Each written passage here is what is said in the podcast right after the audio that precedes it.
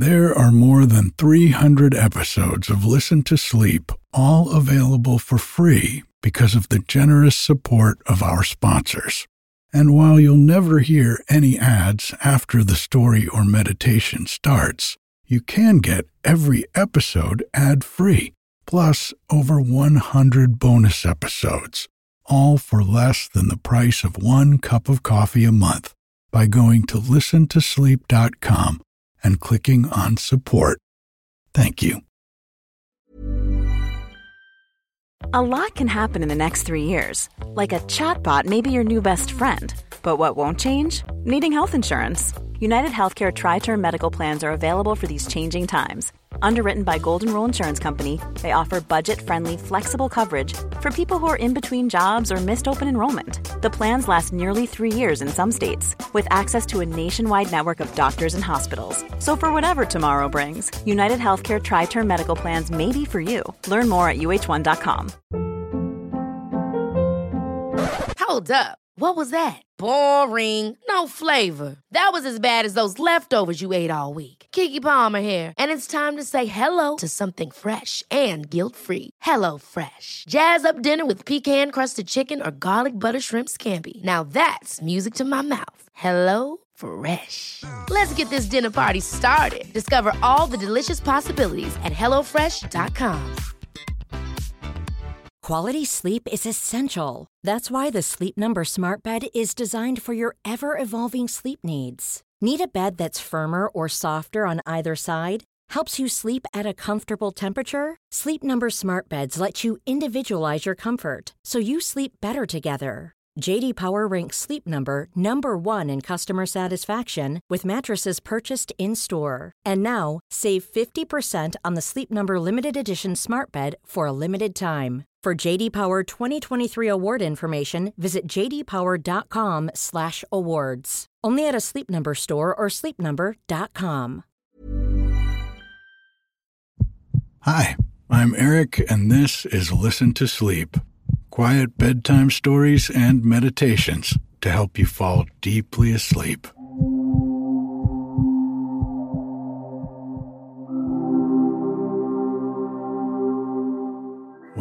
We've got a little rain on the way this week. A few days of it, according to the forecast. Thank you very much to all of you who have sent me messages saying that you're hoping for rain for us. It is working.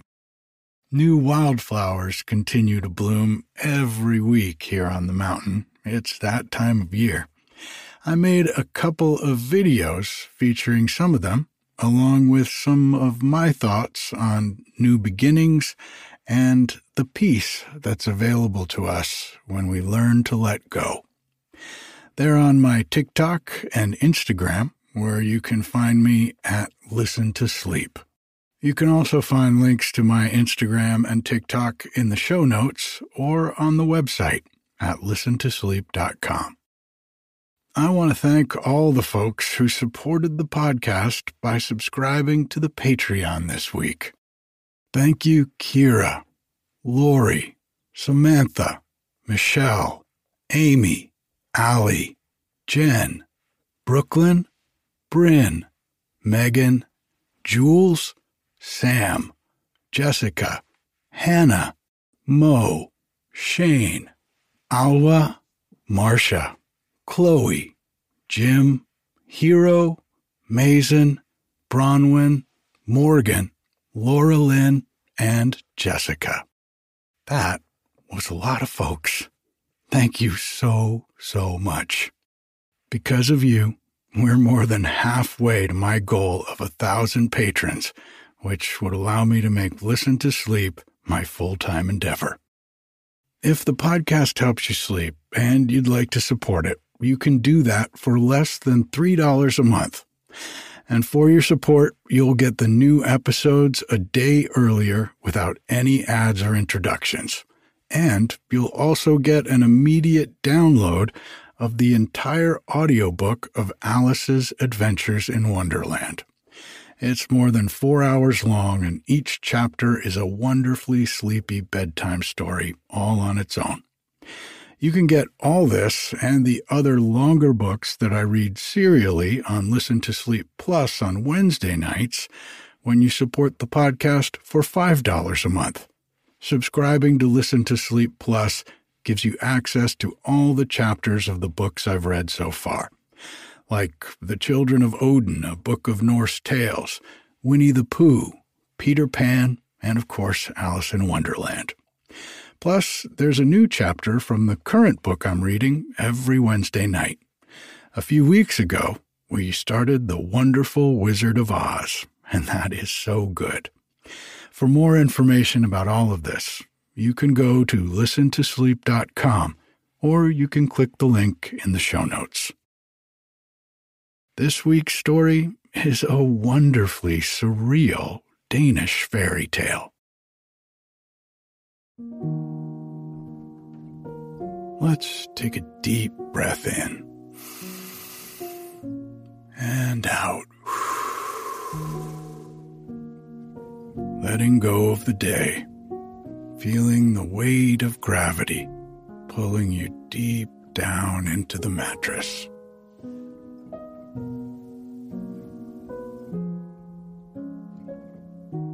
Another deep breath in and out. Nothing to do, nowhere to go, no one to be. This is your time, quiet time. One more deep breath in with me. And out.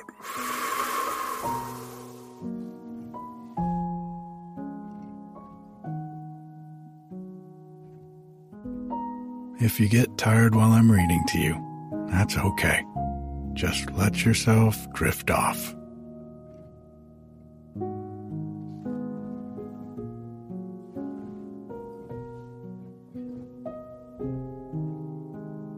The Magic Book.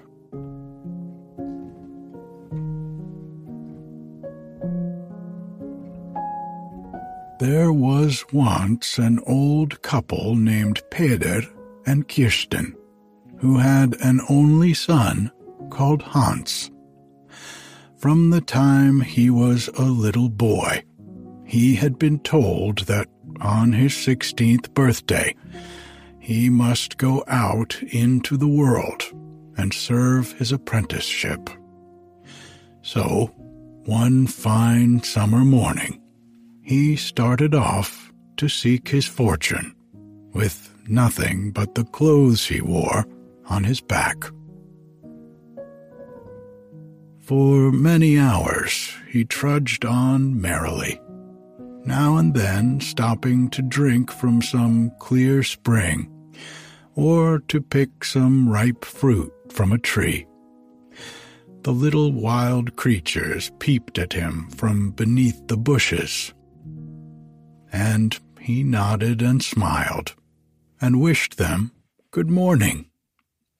After he had been walking for some time, he met an old white bearded man who was coming along the footpath. The boy would not step aside, and the man was determined not to do so either. So they ran against one another with a bump. Seems to me, said the old fellow, that a boy should give way to an old man. The path is for me as well as for you, answered young Hans saucily, for he had never been taught politeness. Well, that's true enough, answered the other mildly. And where are you going? I am going into service, said Hans. Then you can come and serve me, replied the man. Well, Hans could do that, but what would his wages be? Two pounds a year, and nothing to do but keep some rooms clean, said the newcomer. This seemed to Hans to be easy enough, so he agreed to enter the old man's service, and they set out together. On their way, they crossed a deep valley and came to a mountain where the man opened a trap door. And, bidding Hans to follow him, he crept in and began to go down a long flight of steps. When they got to the bottom, Hans saw a large number of rooms lit by many lamps and full of beautiful things. While he was looking round, the old man said to him, Now, you know what you have to do. You must keep these rooms clean and strew sand on the floor every day. Here is a table where you will always find food and drink, and there is your bed. You see, there are a great many suits of clothes hanging on the wall, and you may wear any you please. But remember that you are never to open this locked door. If you do, ill will befall you. Farewell, for I am going away again, and cannot tell when I may return. No sooner had the old man disappeared than Hans sat down to a good meal. And after that he went to bed and slept until the morning. At first he could not remember what had happened to him, but by and by he jumped up and went into all the rooms, which he examined carefully. How foolish to bid me to put sand on the floors, he thought, when there is nobody here but myself. I shall do nothing of the sort. And so he shut the doors quickly, and only cleaned and set in order his own room and after the first few days he felt that that was unnecessary too, because no one came there to see if the rooms were clean or not. At last he did no work at all, but just sat and wondered what was behind the locked door, till he determined to go and look for himself. The key turned easily in the lock. Hans entered, half frightened at what he was doing, and the first thing he beheld was a heap of bones. That was not very cheerful, and he was just going out again when his eye fell on a shelf of books. Here was a good way of passing time, he thought, for he was fond of reading, and he took one of the books from the shelf. It was all about magic, and told how you could change yourself into anything in the world you liked. Could anything be more exciting or more useful? So he put it in his pocket and ran quickly away out of the mountain by a little door which had been left open. When he got home, his parents asked him what he had been doing and where he had got the fine clothes he wore. Oh, I uh, earned them myself, answered he. You never earned them in this short time, said his father. Be off with you. I won't keep you here. I will have no thieves in my house. Well, I only came to help you, replied the boy sulkily. Now I'll be off, as you wish. But tomorrow morning, when you rise, you will see a great dog at the door. Do not drive it away, but take it to the castle and sell it to the Duke, and they will give you ten dollars for it. Only you must bring the strap you lead it with back to the house. Sure enough, the next day the dog was standing at the door, waiting to be let in. The old man was rather afraid of getting into trouble, but his wife urged him to sell the dog as the boy had bidden him. So he took it up to the castle and sold it to the Duke for ten dollars. But he did not forget to take off the strap with which he had led the animal and to carry it home. When he got there, old Kirsten met him at the door.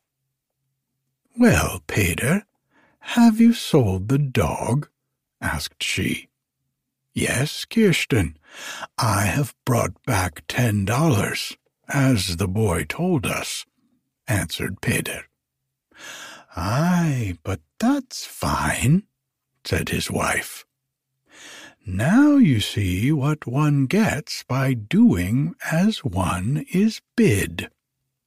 If it had not been for me, you would have driven the dog away again, and we should have lost the money. After all, I always know what is best. Nonsense, said her husband. You always think you know what's best. I should have sold the dog just the same, whatever you had told me. Put the money away in a safe place and don't talk so much. The next day, Hans came again. But though everything had turned out as he had foretold, he found that his father was still not quite satisfied. Be off with you, said he. You'll get us into trouble. I haven't helped you enough yet, replied the boy. Tomorrow there will come a great fat cow, as big as the house. Take it to the king's palace, and you'll get as much as a thousand dollars for it. Only you must unfasten the halter you lead it with and bring it back, and don't return by the high road, but through the forest. The next day, when the couple rose, they saw an enormous head looking in at their bedroom window. And behind it was a cow which was nearly as big as their hut. Kirsten was wild with joy to think of the money the cow would bring them. But how are you going to put the rope over her head? asked she. Well, Wait and see, mother, answered her husband. Then Peder took the ladder that led up to the hayloft and set it against the cow's neck. And he climbed up and slipped the rope over her head. When he had made sure that the noose was fast, they started for the palace and met the king himself walking in the grounds. I heard that the princess was going to be married, said Peder. So I've brought your majesty a cow, which is bigger than any cow that was ever seen. Will your majesty deign to buy it? The king had, in truth, never seen so large a beast, and he willingly paid the thousand dollars which was the price demanded. But Peder remembered to take off the halter before he left. After he was gone, the king sent for the butcher and told him to kill the animal for the wedding feast. The butcher got ready his pole axe, but just as he was going to strike, the cow changed itself into a dove and flew away. And the butcher stood staring after it as if he were turned to stone. However, as the dove could not be found, he was obliged to tell the king what had happened. And the king, in his turn, dispatched messengers to capture the old man and bring him back. But Peder was safe in the woods and could not be found. When at last he felt the danger was over and he might go home, Kirsten nearly fainted with joy at the sight of all the money he brought with him. Now that we are rich people, we must build a bigger house, cried she, and was vexed to find that Peder only shook his head and said, No, if we did that, people would talk, and say that we got our wealth by ill doing. A few mornings later, Hans came again. Be off before you get us into trouble, said his father. So far, the money has come right enough, but I don't trust it. Don't worry over that, father, said Hans. Tomorrow you will find a horse outside by the gate. Ride it to market, and you will get a thousand dollars for it. Only don't forget to loosen the bridle when you sell it. Well, in the morning, there was the horse. Kirsten had never seen so fine an animal. Take care it doesn't hurt you, Peder, said she. Nonsense, wife, answered he crossly. When I was a lad, I lived with horses, and could ride anything for twenty miles round. That was not quite the truth, for he had never mounted a horse in his life. Still, the animal was quiet enough, so Peder got safely to market on its back. There he met a man who offered nine hundred and ninety-nine dollars for it.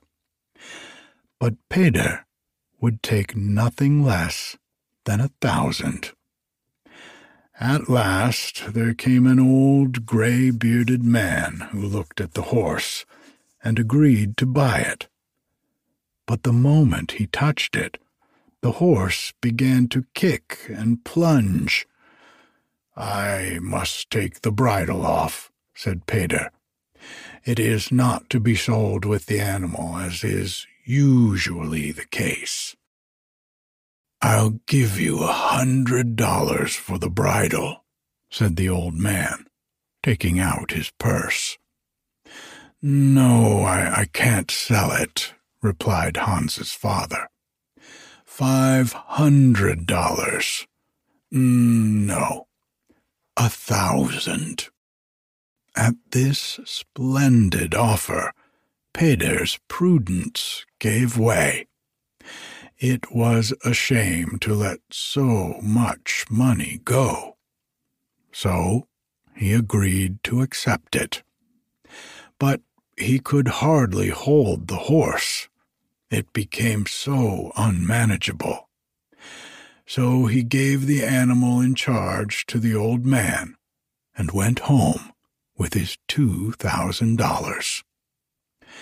Kirsten, of course, was delighted at this new piece of good fortune, and insisted that the new house should be built and land bought. This time, Peder consented, and soon they had quite a fine farm. Meanwhile, the old man rode off on his new purchase, and when he came to a smithy, he asked the smith to forge shoes for the horse. The smith proposed that they should first have a drink together, and the horse was tied up by the spring whilst they went indoors. The day was hot, and both men were thirsty, and besides, they had much to say. And so the hours slipped by and found them still talking. Then the servant girl came out to fetch a pail of water, and being a kind hearted lass, she gave some to the horse to drink. What was her surprise when the animal said to her, Take off my bridle, and you will save my life. I dare not, said she. Your master will be so angry. He cannot hurt you, answered the horse, and you will save my life. At that, she took off the bridle, but nearly fainted with astonishment when the horse turned into a dove and flew away just as the old man came out of the house. Directly he saw what had happened and changed himself into a hawk to fly after the dove. Over the woods and fields they went, and at length they reached a king's palace, surrounded by beautiful gardens. The princess was walking with her attendants in the rose garden when the dove turned itself into a gold ring and fell at her feet. Why, here is a ring, she cried. Where could it have come from? And picking it up, she put it on her finger. As she did so, the hill man lost his power over Hans, for, of course, you understand that it was he who had been the dog, the cow, the horse, and the dove. Well, that is really strange, said the princess. It fits me as though it had been made for me. Just at that moment, up came the king. Look at what I have found, cried his daughter. Well, that is not worth much, my dear, said he. Besides, you have rings enough, I should think. Never mind, I like it, replied the princess. But as soon as she was alone, to her amazement, the ring suddenly left her finger and became a man. You can imagine how frightened she was, as indeed anyone would have been. But in an instant, the man became a ring again, and then turned back to a man. And so it went on for some time until she began to get used to these sudden changes. I am sorry I frightened you, said Hans, when he thought he could safely speak to the princess without making her scream.